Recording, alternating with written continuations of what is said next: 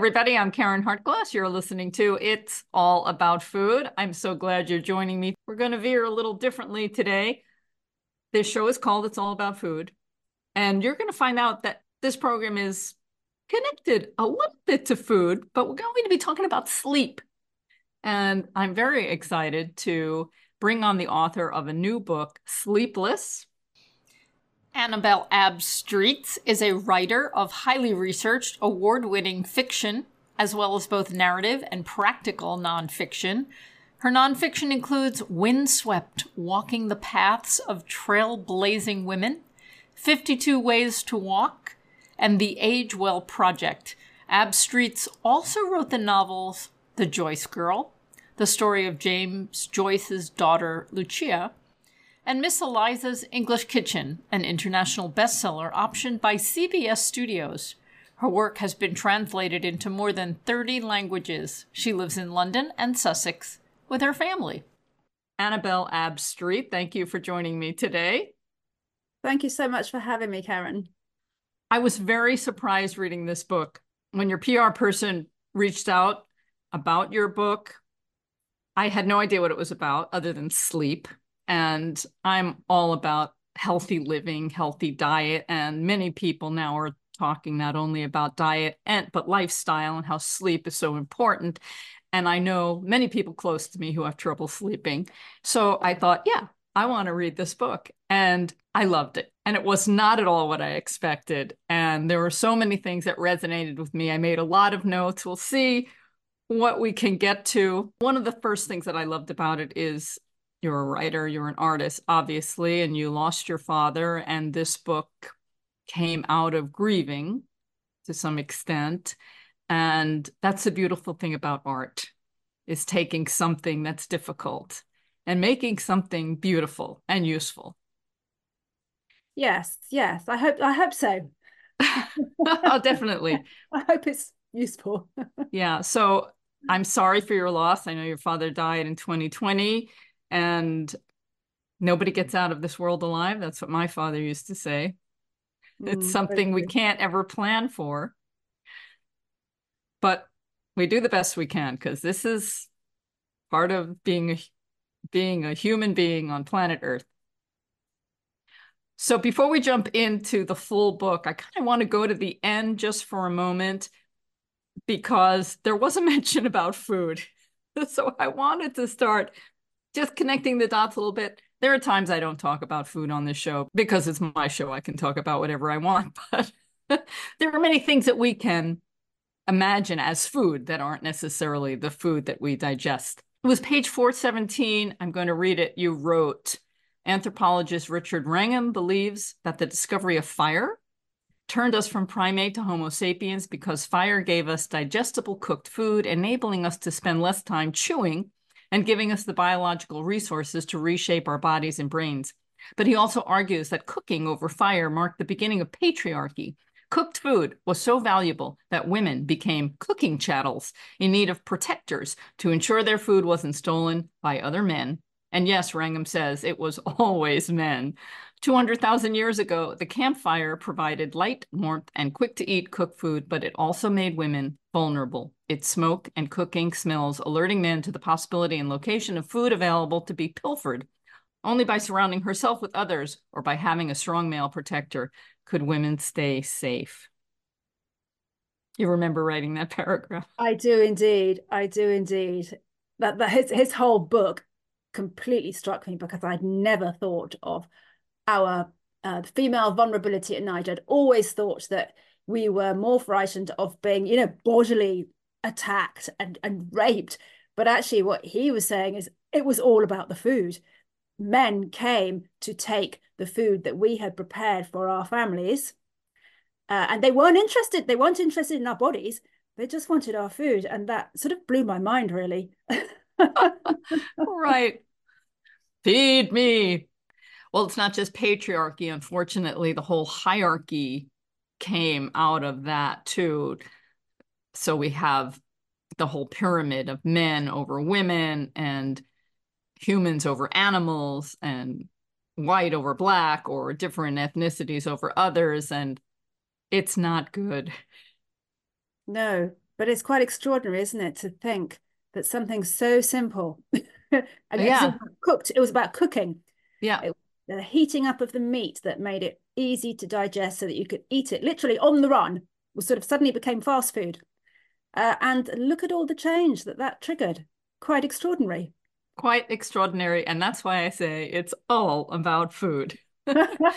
You're right. So, I mean, I was enjoying the entire book, and it's a long book. So when I got to page 417, and I thought, oh, it is all about food. Okay, but it is about a lot of other things. So let's jump into Sleepless.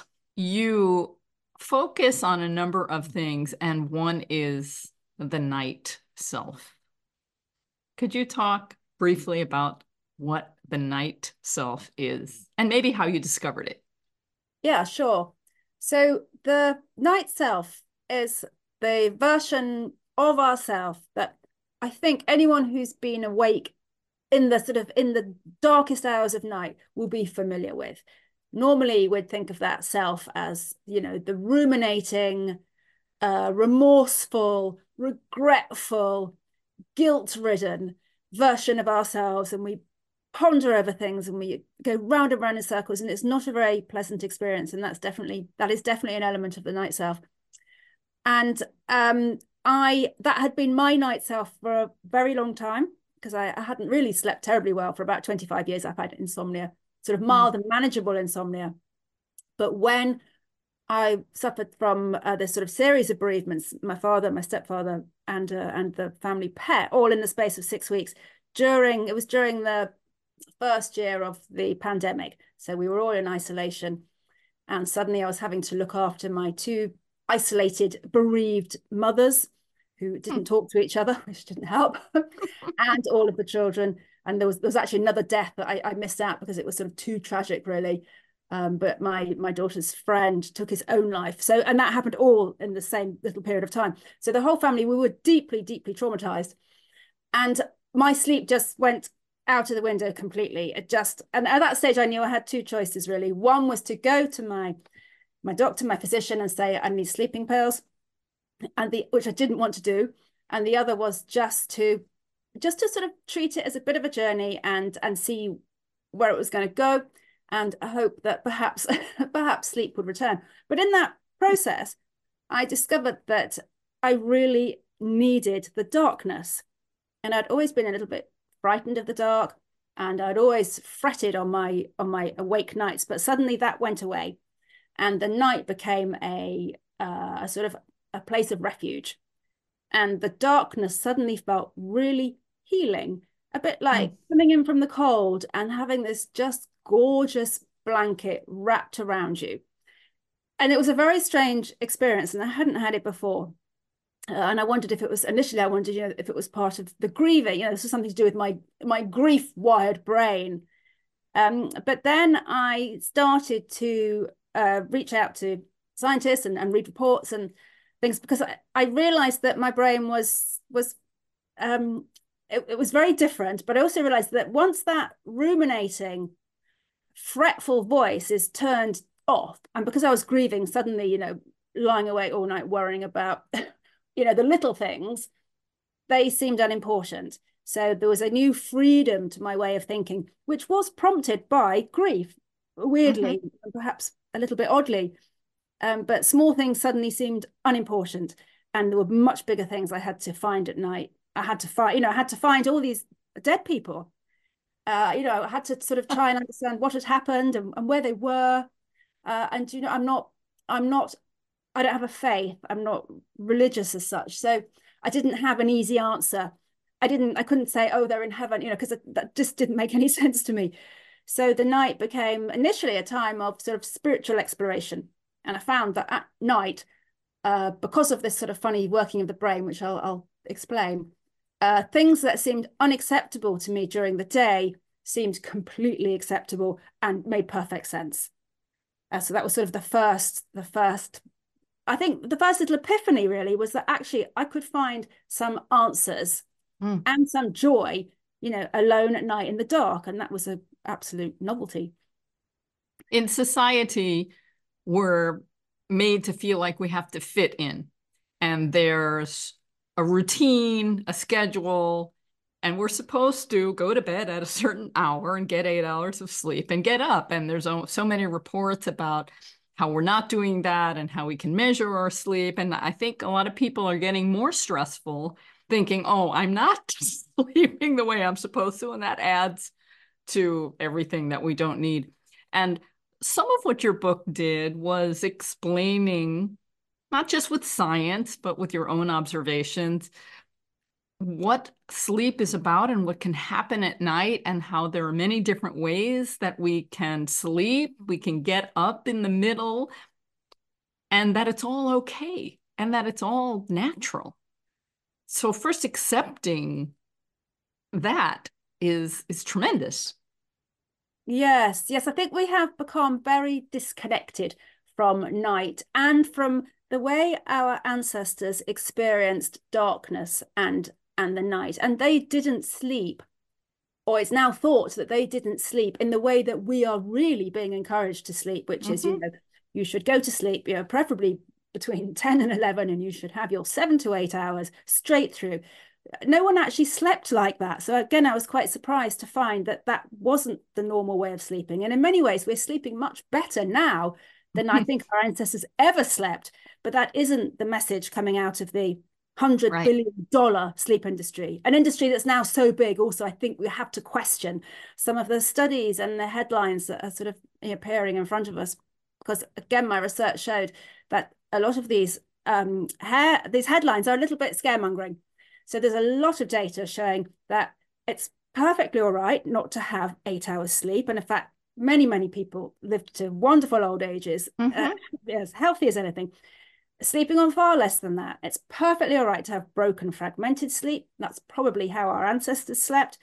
And in fact, I spoke to several anthropologists, um, including a guy who lived in the Amazon with a, a, community of indigenous people. He lived with them for, I think, about 12 years.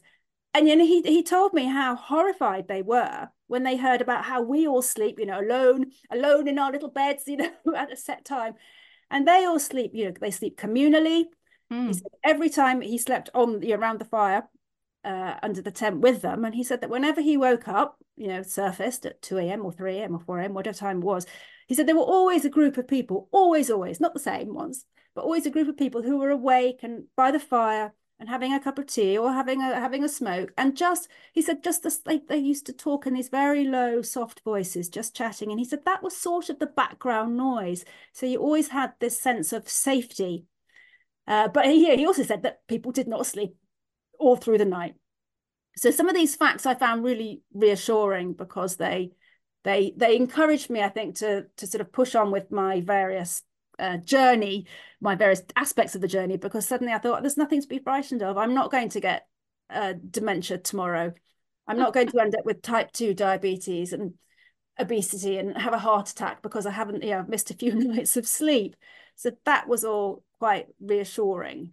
It sounds lovely, actually, to wake up when you're relaxed and there's that calming darkness if you're not afraid of it and you have other people around you you have a little tea talk and there's there's not that same pressure of the day to get things done and and then you can go back and get a little more sleep i like it yeah, yeah. I think it's um I think there's a lot to be said for it, but it's it's definitely not encouraged at the moment.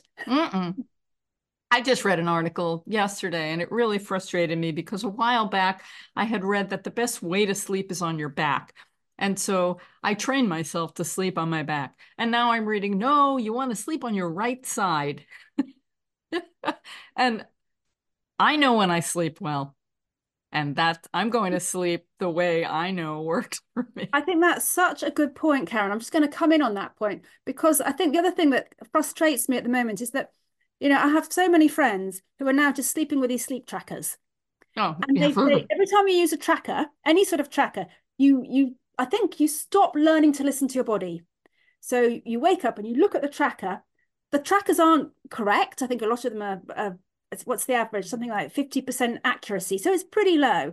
So people are now waking up and instead of listening to their body and thinking, I feel great, or actually, maybe I need to go back to sleep, or maybe I should try and get a nap this afternoon, they're just looking at the tracker. And um, apparently in the UK, the doctors doctors are getting very frustrated because they've got the, these what they call the worried well, who are all turning up, perfectly healthy people who are all turning up at the, surgery saying, um, my sleep tracker says I'm not getting enough deep sleep or I'm not getting enough REM sleep. So I think, you know, I think it's just gone a bit too far and we need yeah. to we need to go back to listen to what our body's telling us. Unplug. So I want to get into some of the things that I really enjoyed about the book and why I would encourage people to read it. And that's the enchanting part, the magical part, the mystery part, the spiritual part. I really enjoyed all of that. So let's touch on some of that. You were you talk about birds and birds coming to our rescue and different times you cited birds and how you thought maybe this eagle or when you saw an eagle, it might be your father. And I I love that. I believe in that, whatever that means. I I wanted to share an experience I had because you talk about the nighttime and you've had many you have many different experiences in the book and you actually go out and sleep at night outside. And I remembered, I realized, oh, I've done that. So I bought property in Costa Rica about 20 years ago, and I used to camp in the jungle by myself. And it was a remarkable experience. There were two things that I noticed. One is there was this soundtrack all night long, and the channels changed over time. And the sounds were incredible, all the life and activity that happened at night. And the second thing was, I wasn't afraid of that. I was afraid of man. Yeah. and those those things came out in your book. Yeah. It's it's um gosh, I don't know what that says that we're we're more afraid of our own kind than anything else. but the magic of sleep sleeping outside actually was a complete revelation to me. It was the most one of the most extraordinary experiences I've ever had, and such a simple thing. You know, I literally just took this mattress out of my window, and there I was having this sort of, uh, I guess, um, very powerful, semi mystical experience just from looking at the stars, mm-hmm. And from experiencing that other world. Because I think, as you as you sort of indicate, the world at night is very thin. You know what I mean by very thin. You feel as though you could just put your hand straight through and be in another world. I don't think you get that generally during the day, but at night it's there all the time. Um, so um, I was also very surprised when I when I was doing all the research to find that this was quite normal in the past. Many, many, many women slept outside. They all absolutely loved it. it wasn't, yeah, it wasn't given really for a woman to sleep outside then, just as it isn't given now. Um, but it felt a, a real privilege. And, and all these things, as you say, I became aware of nocturnally migrating birds. I had no idea that huge flocks of birds migrate at night. I thought that was a daytime thing. Yeah, they, they take the red eye flight, right? yeah, and it was just it was silent, so they're not making any noise. You just hear the beating of the wings, and it's it's absolutely beautiful. So all the noises, all the sounds are completely different, which I think again most people probably never hear them. The smells are different, so mm. our sense of smell is more acute at night. Um, sounds also travel much further. So one of the things I noticed was I could hear things from much, much, much further away. And there's there's a there's, there's a lot of physics behind that, which I, I won't bore you with. But uh, all of that just meant you you do feel as though you've gone into another world. The other thing I found was that I would fall asleep really easily, really hmm. quickly. So sometimes I'd take my mattress out there and I'd, it would be quite early, you know, eight o'clock or something. I think I'll just lie here for a couple of hours, watch the stars, and then I'll go back go back into my bed. But then I would just fall asleep. It was incredibly restful and soporific. But the, the the sleep you have is very, I think I call it lacy in the book. So you feel as though you're rising and falling. So you come up out of the sleep quite a lot because there's all these mm-hmm. things happening and little sounds and and then right. you just look at the stars and then I'll just drift back. It was a the sleep was very different from indoor sleep. Mm-hmm. And that really surprised me too. You probably found that as well when yeah. you were in the jungle. I've tried it also on my terrace in New York City. It's not the same. no. because the the life never the human life never stops and there's too many lights it's just too bright it's too noisy yeah. and it's too bright and it's the wrong sort of light it's it's you know yeah. artificial sky glow i would say don't do that at home unless you have a home like well you have a place in london and a place in sussex and the sussex place is a little more countrified so that's where you were sleeping outside. It's uh, actually on the edge of a dark sky reserve. Yeah nice. why i could see stars you know it's just i'm just so so lucky i'm aware of that every time. But i would say you know if anyone wants to just go to one of these dark sky reserves and somehow you know camp but you know get out of your tent and just lie there because it's it's uh it's just it's sort of a little miracle. And it's mm-hmm. the thing is it's there every night. Every night it's well, there. that's right no it's, it's a free show every night. The free show every night and the stars change the constellations change according to the season the phases of the moon change. So every time you wake up you know the moon's in a different place and you know the constellations are in different places. So there's always something to look at. In the beginning of the book you were talking about primarily women who had uh, insomnia and sleep problems. And I was thinking, oh, I know a lot of men that have sleep problems too. And, you know, why is she focusing on women? But then, then I got it.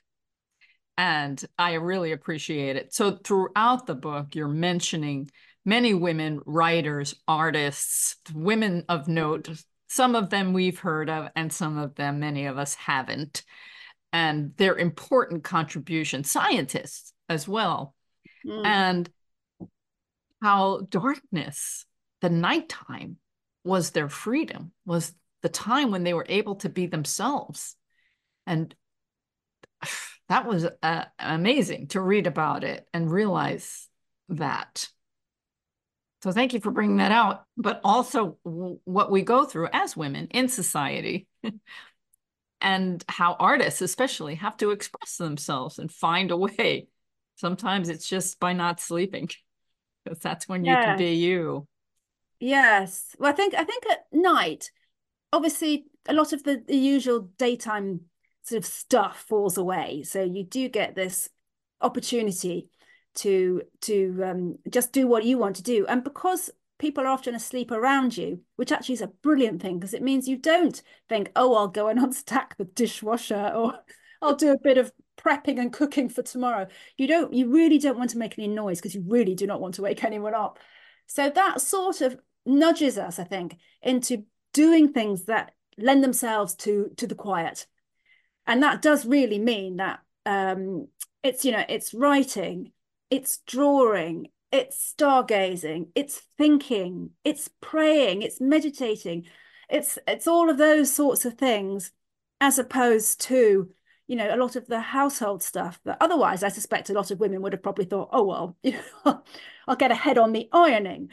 But those things, actually, ironing is a little bit quieter, but often a lot of the household things, uh, particularly in the past, they were noisy. Yeah. You were clanking metal buckets around and whatever. So it was often a, a really good place to to do something that was quiet. And and then of course you were a little bit restricted, which is also a good thing. All the experts are telling us to turn off our televisions and our screens and our phones a few hours before we go to sleep because it really messes up the brain in terms of melatonin production. And for people that are having problems sleeping, this is what they should do. I know many people don't because if you're having trouble sleeping, what do you do? You go to your phone or you watch some new series or something and you keep going until you can't. But I love there's just something beautiful and romantic about waking up and lighting your little candle and drawing or writing, reflecting without electricity. Yeah, but actually, I really like all of those. Um, all of, of course, we all do. the, the, the instru- but the instructions to not turn on screens and not turn on overhead lights, I think, is also really, I think it's important. But I also mm-hmm. think it's really good because I think a lot of people now, when they wake up, might might think twice about you're going straight to the laptop hopefully um, because again that's another thing like stacking the dishwasher that if that's if that's shut down to you i mean the more of these things that are sort of shut down to us the more we go within ourselves and the more then we are likely to do something a little bit creative rather than oh I'll watch some Netflix at night because you're right it's very tempting when you're awake or you think mm-hmm. scroll but actually that these endless these endless instructions you know do not do not look at your laptop do not have blue light. I found really helpful because they stopped me they stopped me from doing that and forced me really to do things that actually were much more meaningful and much more satisfying uh, and things that really used the the rewired the sort of the rewired brain. So one of the things I talk about quite a lot in the book is, how the brain rewires for nocturne and if you're just watching Netflix your rewired brain is it's it's not really getting a chance to play um, and I think I mean I would really urge people who are awake at night to try and explore a bit of their their mind because it is so different from the day mind. Uh, and again, a lot of the very, very new circadian science sort of um, backs this up really by showing suddenly that the bits of the brain we use during the day, they are going into into partial hibernation at night. They are sleeping and sort mm. of resting and restoring. So other parts of the brain that we don't use so much. And I think a lot of these parts of the brain are slightly more, I would use the word spiritual, but they're certainly more open-minded. because the bit that goes to sleep is that you know that logical orderly methodical rational curtailing of emotions bit of the brain so when that when that's out of the way and again that bit of the brain is is bigger and more active in women which is why i sort of partly focused on women. When that bit shuts down you know the the inner critic that inner critic we have telling us what we can and can't do is gone. That all that sort of judgmental self-assessing self-evaluation is much quieter. Often it's just gone asleep.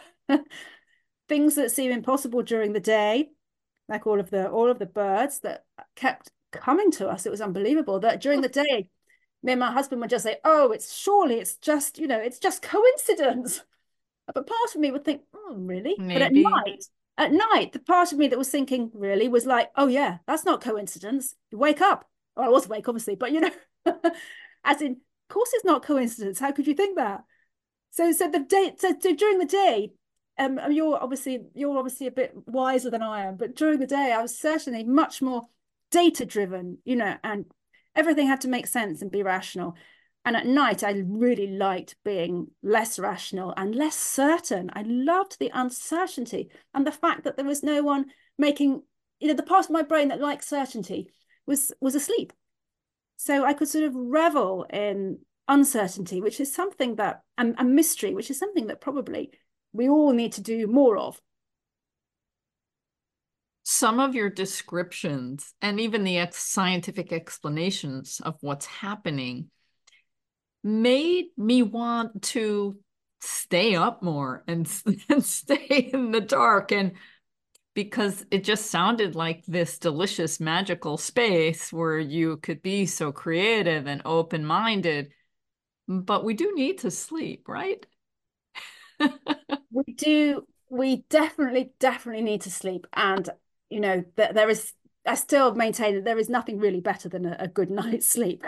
but the second best thing, if you can't get that, is to hang out with your night self, as opposed to fretting and becoming anxious or just uh, you know putting putting in something into your ears to try and to blot out your own your own ruminating voice so i think um i think what i found was that i would often produce things that were quite different to the things i produced during the day and i found this when i was looking at all the artists that the work they did at night for example lee krasner and her paintings that she spent three years doing paintings at night they were so completely utterly different from the paintings she produced during the day. And this this pattern i sort of spotted it repeatedly. And then of mm. course i started to do it myself and now i see it in my own in my own uh, feeble efforts. But they're just it's just you know different different things being looked at in through a different lens um, but you're right we do need to sleep so the i think the ideal perhaps is just to have the the odd night the odd night like that uh, preferably where you don't have to get up and be a long distance lorry driver the next day or um, or something. I'm quite lucky that I work from home. So mm-hmm. if I've been up half the night, the next day I can quite often, you know, after lunch go and have a little nap or or or I can just push on, but I don't have to worry that I'm about to operate on someone or that I've got to go and exactly. you know, I can just sort of lounge around. So I think definitely you have to look at what your uh, you know, what your subsequent day is looking like and whether you can accommodate accommodate any hanging out with your night self. Right. Well, maybe just the idea that it's okay, knowing it's okay, and maybe to revel in it a little bit. Like, yeah, I know I have to get up in the morning. I have things to do, but here I am. I can't sleep. So where can I go with this? What can I discover? And and have a little bit of that. Uh, what did you call it? Wakeful rest or something like that. Wakeful rest. Yeah. Yeah.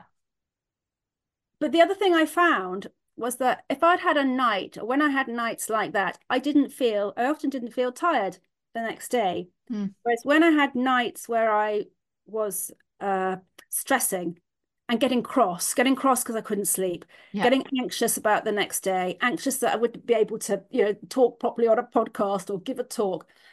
Uh, when I had anxious nights, the next morning I would wake up tired.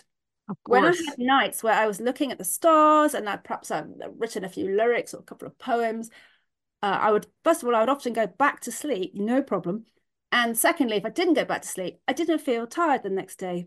So some people have asked, you know, who, who don't quite understand it. I've compared it to, you know, those nights when you go to a really good party, the party's fantastic, and you get home late and you don't get much sleep because you're a little bit wired. But the next morning, you might feel slightly weary, but you're not bone tired, you're still a little bit, sort of a little mm. bit buzzing, aren't you? But mm-hmm. a bit on a high. So my days were often like that after my good nights of swimming and hiking and stargazing. I just seem to they just seem to generate their own energy, which you know pushed me through the next day without any signs of obvious fatigue. It was really strange. I still don't quite understand it, but that was my experience. So you we're very courageous in this book, talking about writing about facing your fears of the night and darkness. And you went to some extremes to get to know that a little better. You um, would swim in at night and walk along a coast somewhere. Yes, and, yes. And you even took a cruise to the Antarctic. Yeah, yeah. I wanted to I think I wanted to see what it was like to be in, you know, near 24 hour darkness. You know, what was it? What was it like for the people there? In because I went in the, you know, in winter, the shortest, where the, where the days were very, very short. So there were, you know, maybe two, three hours of light, and the sun never rose. The sun never rose above the horizon. Oh no, you went, you went north, right? You went close. I, yes, I went to the Arctic Circle. Yeah, the mm-hmm. Arctic Circle. Yeah, the other end. uh, and um, it was interesting because people there have a different approach to the darkness. Uh, they do use rather a lot of light. I couldn't believe how much light there was. But they also have adapted, I think, to live with these long days of darkness. And they all sort of hibernate a bit. They all sort of go into a sort of hibernation mode. But the other thing I noticed was that they all go out because they have to they all go out walking in the dark, climbing mountains in the dark. They sort of they, they mm. treat the day, the dark day, just a little bit like the light day, but they do seem to be more, um, more. Um, I'm not sure what the word is, but they're more sort of like a, they were like hibernating bears that would sort of venture out. I mean that in a nice way, but they they embraced it, and they sort of accommodated it into their lives. Whereas here in the UK, we do, literally we spend three months moaning moaning and complaining and refusing to go out because it's dark at four o'clock, so we can't possibly go out. Uh, and their their approach was quite uh, refreshing. But in terms of the other things I did, the you know swimming and the walking, I, you know if if you feel safe doing it, I would. I would say, and in the country, I, I didn't like it in the city. I tried it in London and I just hated it. Yeah. But for anyone that feels safe and has a safe place where they can walk, even if it's the garden, it's such an extraordinary time and you know in the summer flowers there are flowers smell different so there are flowers mm. that only release their perfumes at night so mm. we're not aware of those if we're sleeping there are all the insects that come out uh, the glowworms the owls i mean it was just just absolutely extraordinary so i do recommend that um also i used to find that if i went out for a walk i would come back and i would get into my bed and i would just go straight straight back to sleep so it was perfectly normal thing to do as though some whatever it was that had woken me, whatever was sort of um, you know, had whirling in my mind, had sort of been I'd sort of shed it on the walk. I'd sort of exercised it in a way, mm. purged it. You talked a bit about Singapore. and how much light is in that city. And there's not much difference between day and night because it's all lit up and the impact it has on the population. Yeah, it's so bright. So it's um I've got high rates of breast cancer. Breast cancer is the one of the most uh clearly associated illnesses that comes with light pollution. So there are there are you can see these maps. Um, some of the uh, biologists showed me maps, and literally you can see the rates of cancer, breast cancer, and they're in the really bright areas. Mm. So there's something they think they think now that it's the light suppressing the melatonin, and it's the melatonin has the antioxidant qualities necessary to to fend off breast cancer. So they think it's uh, prostate cancer too, but mainly breast cancer. But the other thing that struck me in Singapore was that it, women felt really safe with all that light. So I was in a real conundrum mm-hmm. over this. Right.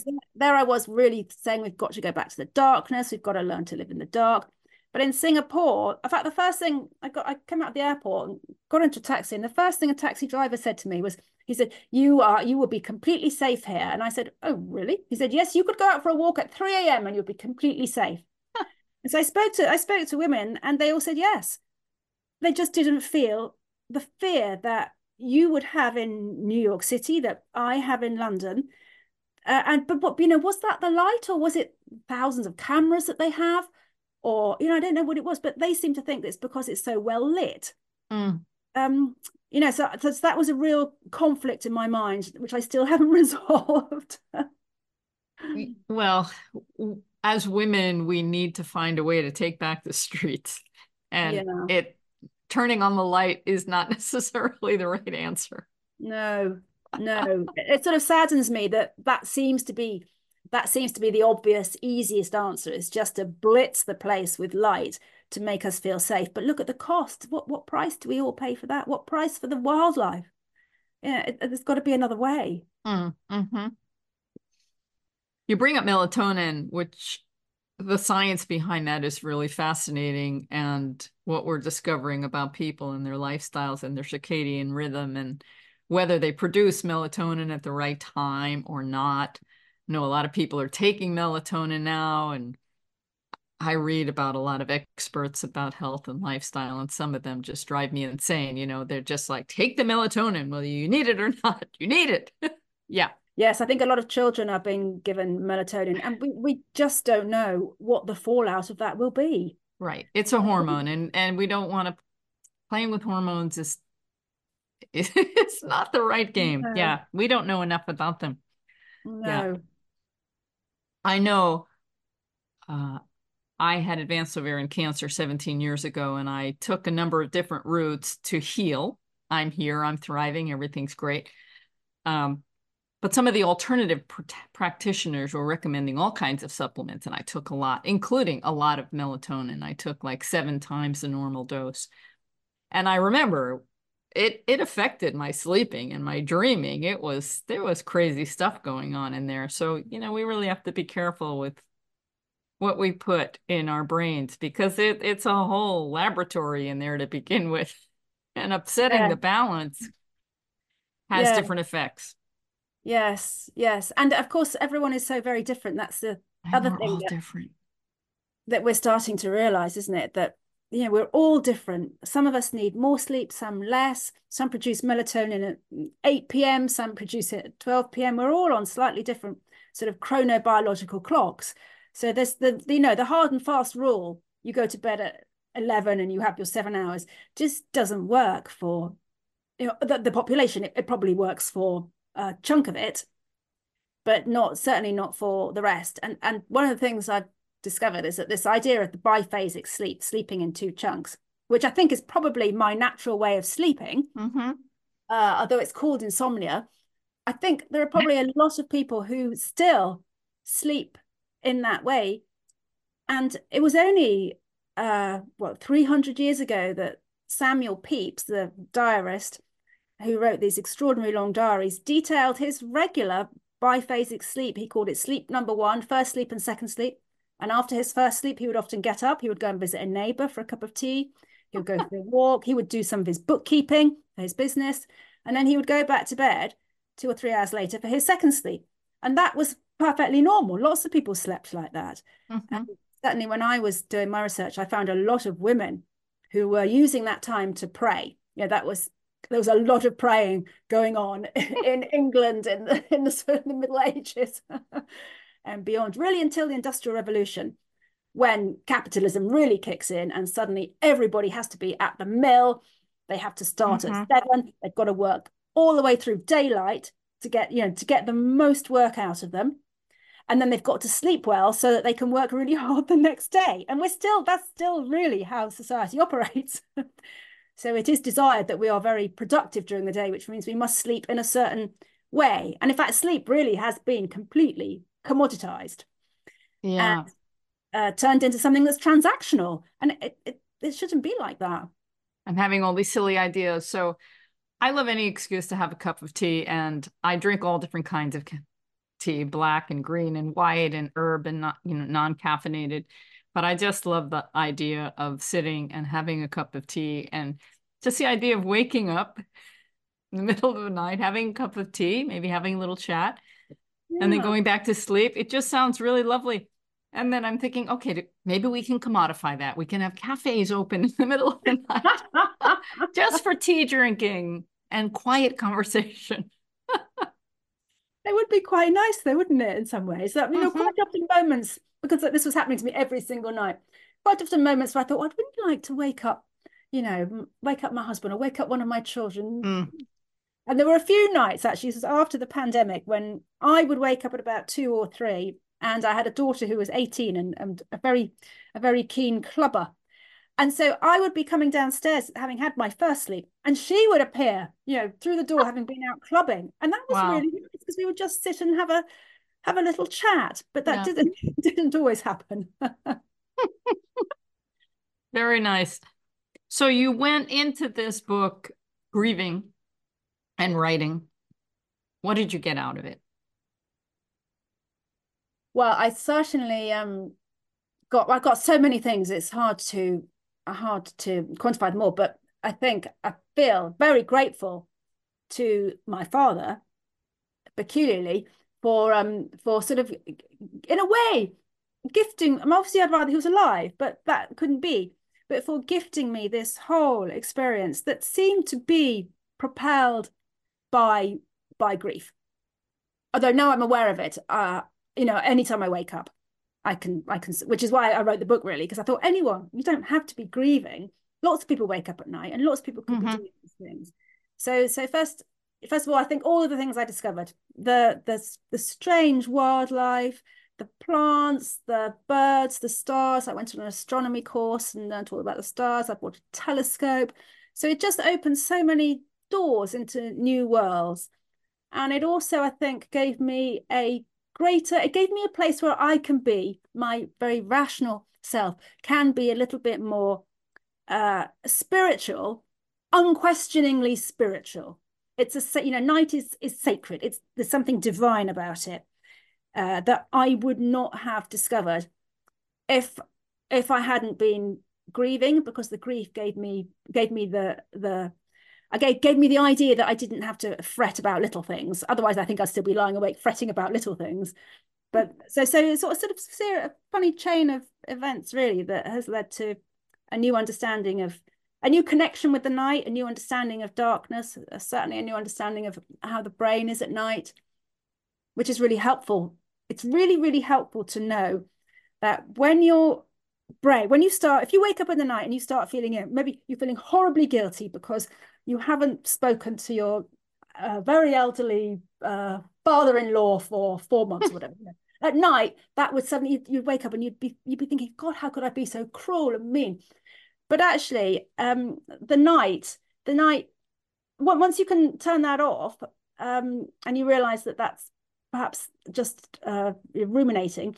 Once you can turn that off and find other other ways of thinking, so now I know that instead of room, I know that the brain isn't is wired to ruminate. I know that I can turn that voice off, and I know that I can find another bit of my brain and use that to do something creative and imaginative and uh, reflective.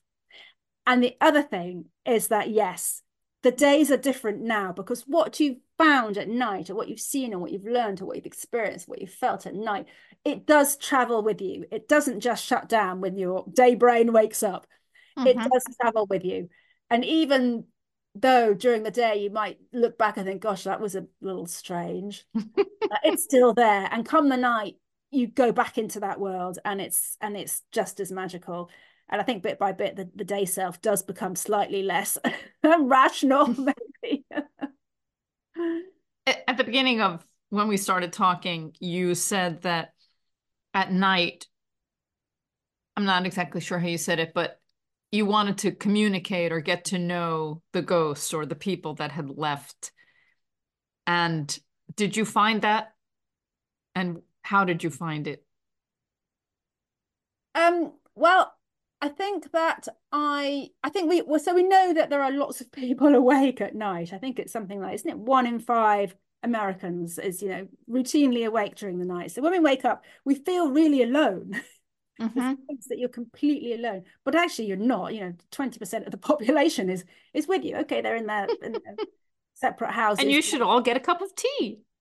I think your idea of a, a nighttime cafe is looking good. Mm-hmm. so I think that's also quite reassuring. I mean I think that I wouldn't yes I sort of wouldn't want to be communicating with them directly because then that space that space which is all yours stops being all yours in a way. Yeah.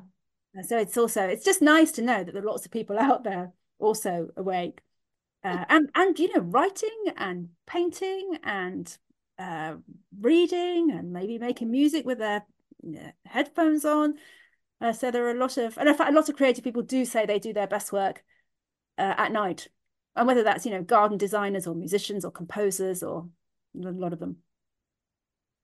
But did you gain a better understanding of the people that had died during oh, the night? I I think that's such a good question. I think I'd say that I I I was able to come to terms with the loss more quickly and perhaps in a in a more therapeutic way uh, the vi- you know the vi- I talk somewhere in the book about the violence of sudden loss, uh, and and the night seemed to be a time when I could talk to them uh, without it seeming odd, and I think mm-hmm. that just softened the um the the the, the violence of of sudden loss. And I think I, so. So I've spoken to lots of people about losing losing people we love. And there is a huge difference between uh, they're not they're not you can't compare them. One is neither worse nor better than the other. But when you lose someone say through a slow process of uh, cancer for example it's quite different to when someone unexpectedly drops dead yeah. and there's been just no forewarning of it. So the, the two the two approaches to losing someone are really different I mean, equally traumatic, but in such different ways. And I think for me, the the four deaths were so unexpected, so out of the blue, that uh, I I needed a place to go where I could communicate with them to help that process of acceptance. Mm-hmm. That makes sense. Yes, definitely. And the nighttime when you're feeling most alone, I think. Yeah. Even if there are people around you, it's the opportunity to talk to those who have left. Yeah. Yeah. And and we feel like and, and and it seems like they hear us. yeah. Yeah. A lot of mysterious a lot of mysterious things happen at night. But we don't we don't because it's night, we don't desperately try and make sense of them. We sort of accept them. They sort of come with the night and I really liked the way that um, my brain was so much more open, was so much more open minded at night. And I found this in a lot of the people I talk about in the book that they also felt um just it's just like being also being wide open as though as though you are um as, as though you are sort of a receiver you're a receiver of things by night if that is also makes sense i made a list while I was reading of all the women that you've mentioned in the book because some of them I wanted to go back to and and learn more about.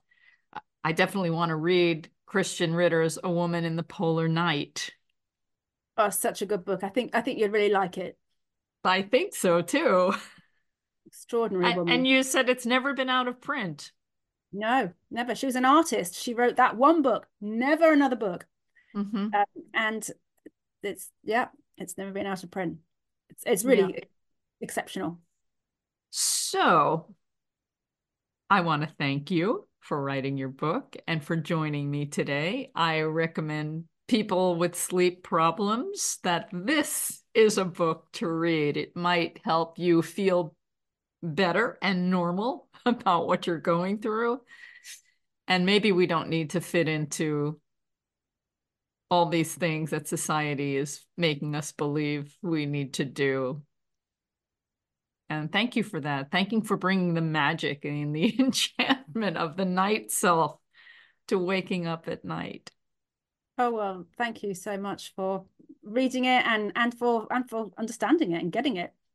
Thank you. I I'll, I'll say it again. I really really enjoyed it, and I was surprised because for this podcast, for example, I read a lot of dry stuff, and this was great to read something that was full of stories, which everyone loves stories, but things that we could relate to and not even realize that we had experienced some of these things. At least I I did, and I'm glad that I got to remember some of my own experiences through yours. Oh, good, good. well, thank you so much. You're welcome. Thank you for joining me, Annabel Abbs-Street, and best of luck with your book, Sleepless. Thank you so much, and thank you so much for having me on your show. You're welcome. I wish you a lot of wonderful, restful sleep. yeah, sleep well. I think that should be my sign off. Sleep well. All right. Sleep well. Very good. All right. Thank you. Take care. Thank you. Bye bye. I love a good night's sleep. I think just about everyone does. But I also think, as I mentioned in this podcast, we're giving a lot of stress about how we're supposed to sleep. And I learned quite a bit in the book Sleepless about all the different possibilities, the way we can approach a good night's sleep, and how we can approach sleeplessness. And sometimes, maybe all we just need is to get up in the middle of the night when we've woken up and have a nice cup of tea. I want to take a moment to talk about Steve Wise. Steve Wise unfortunately passed on February 15th, and I had him on this program three times. Stephen M. Wise was founder and president of the Nonhuman Rights Project. You may remember him on this program or hearing about him in other places. I was really delighted to discover him when I read his book, The American Trilogy. It's a profound story about the pig industry in North Carolina. And he connects a lot of dots by going through history of a particular location, Tar Heel. And he talks about the decimation of Aboriginal tribes by Christian settlers, and then talked about a plantation where African American slaves once worked, and now we have the factory farm for pigs, the world's largest slaughterhouse. And he wrote this book in 2009, and you may have seen a documentary or two or three or read reports, but Unfortunately, this is still going on today where animal agriculture, growing pigs in this particular case in CAFOs, concentrated animal feeding operations. They are housed in these giant warehouses. And pigs are very sensitive to smell, and yet they are forced to live in their own excrement and urine. And then we cannot possibly treat all of that waste that comes out of these poor animals. So there are these giant lagoons, pink lakes of excrement, and the people that live around these have diseases, have illnesses. The air is so foul. And very often on these giant farms, corporate farms of growing pigs, they cannot keep up with all the waste, and so they spray it. There are times when the air is blowing just the right way, and they spray this excrement, and it goes past their own boundaries and onto other people's properties. This was really the first time I read about all of this and had it all come together. It's a profound story. It's still worth reading today. American Trilogy Death, Slavery, and Dominion on the banks of the Cape Fear River. And Steve has gone on to do just lots of wonderful work with the Nonhuman Rights Project. And it's kind of hard to believe he's gone. If you have a moment, I've listed on this podcast page the three interviews that I had with him on this program. It's all about food, learn about his work, and learn about the ongoing work of the Nonhuman Rights Project. And if you're up at night and you can't sleep, I recommend Annabel Street's new book, Sleepless Discover Your Night Self. Thanks for joining me, everybody. I'm Caryn Hartglass. You've been listening to another episode of It's All About Food. You can find me at responsibleeatingandliving.com. Send me any comments and questions to info at realmeals.org. Everybody get a good night's sleep and have a delicious week.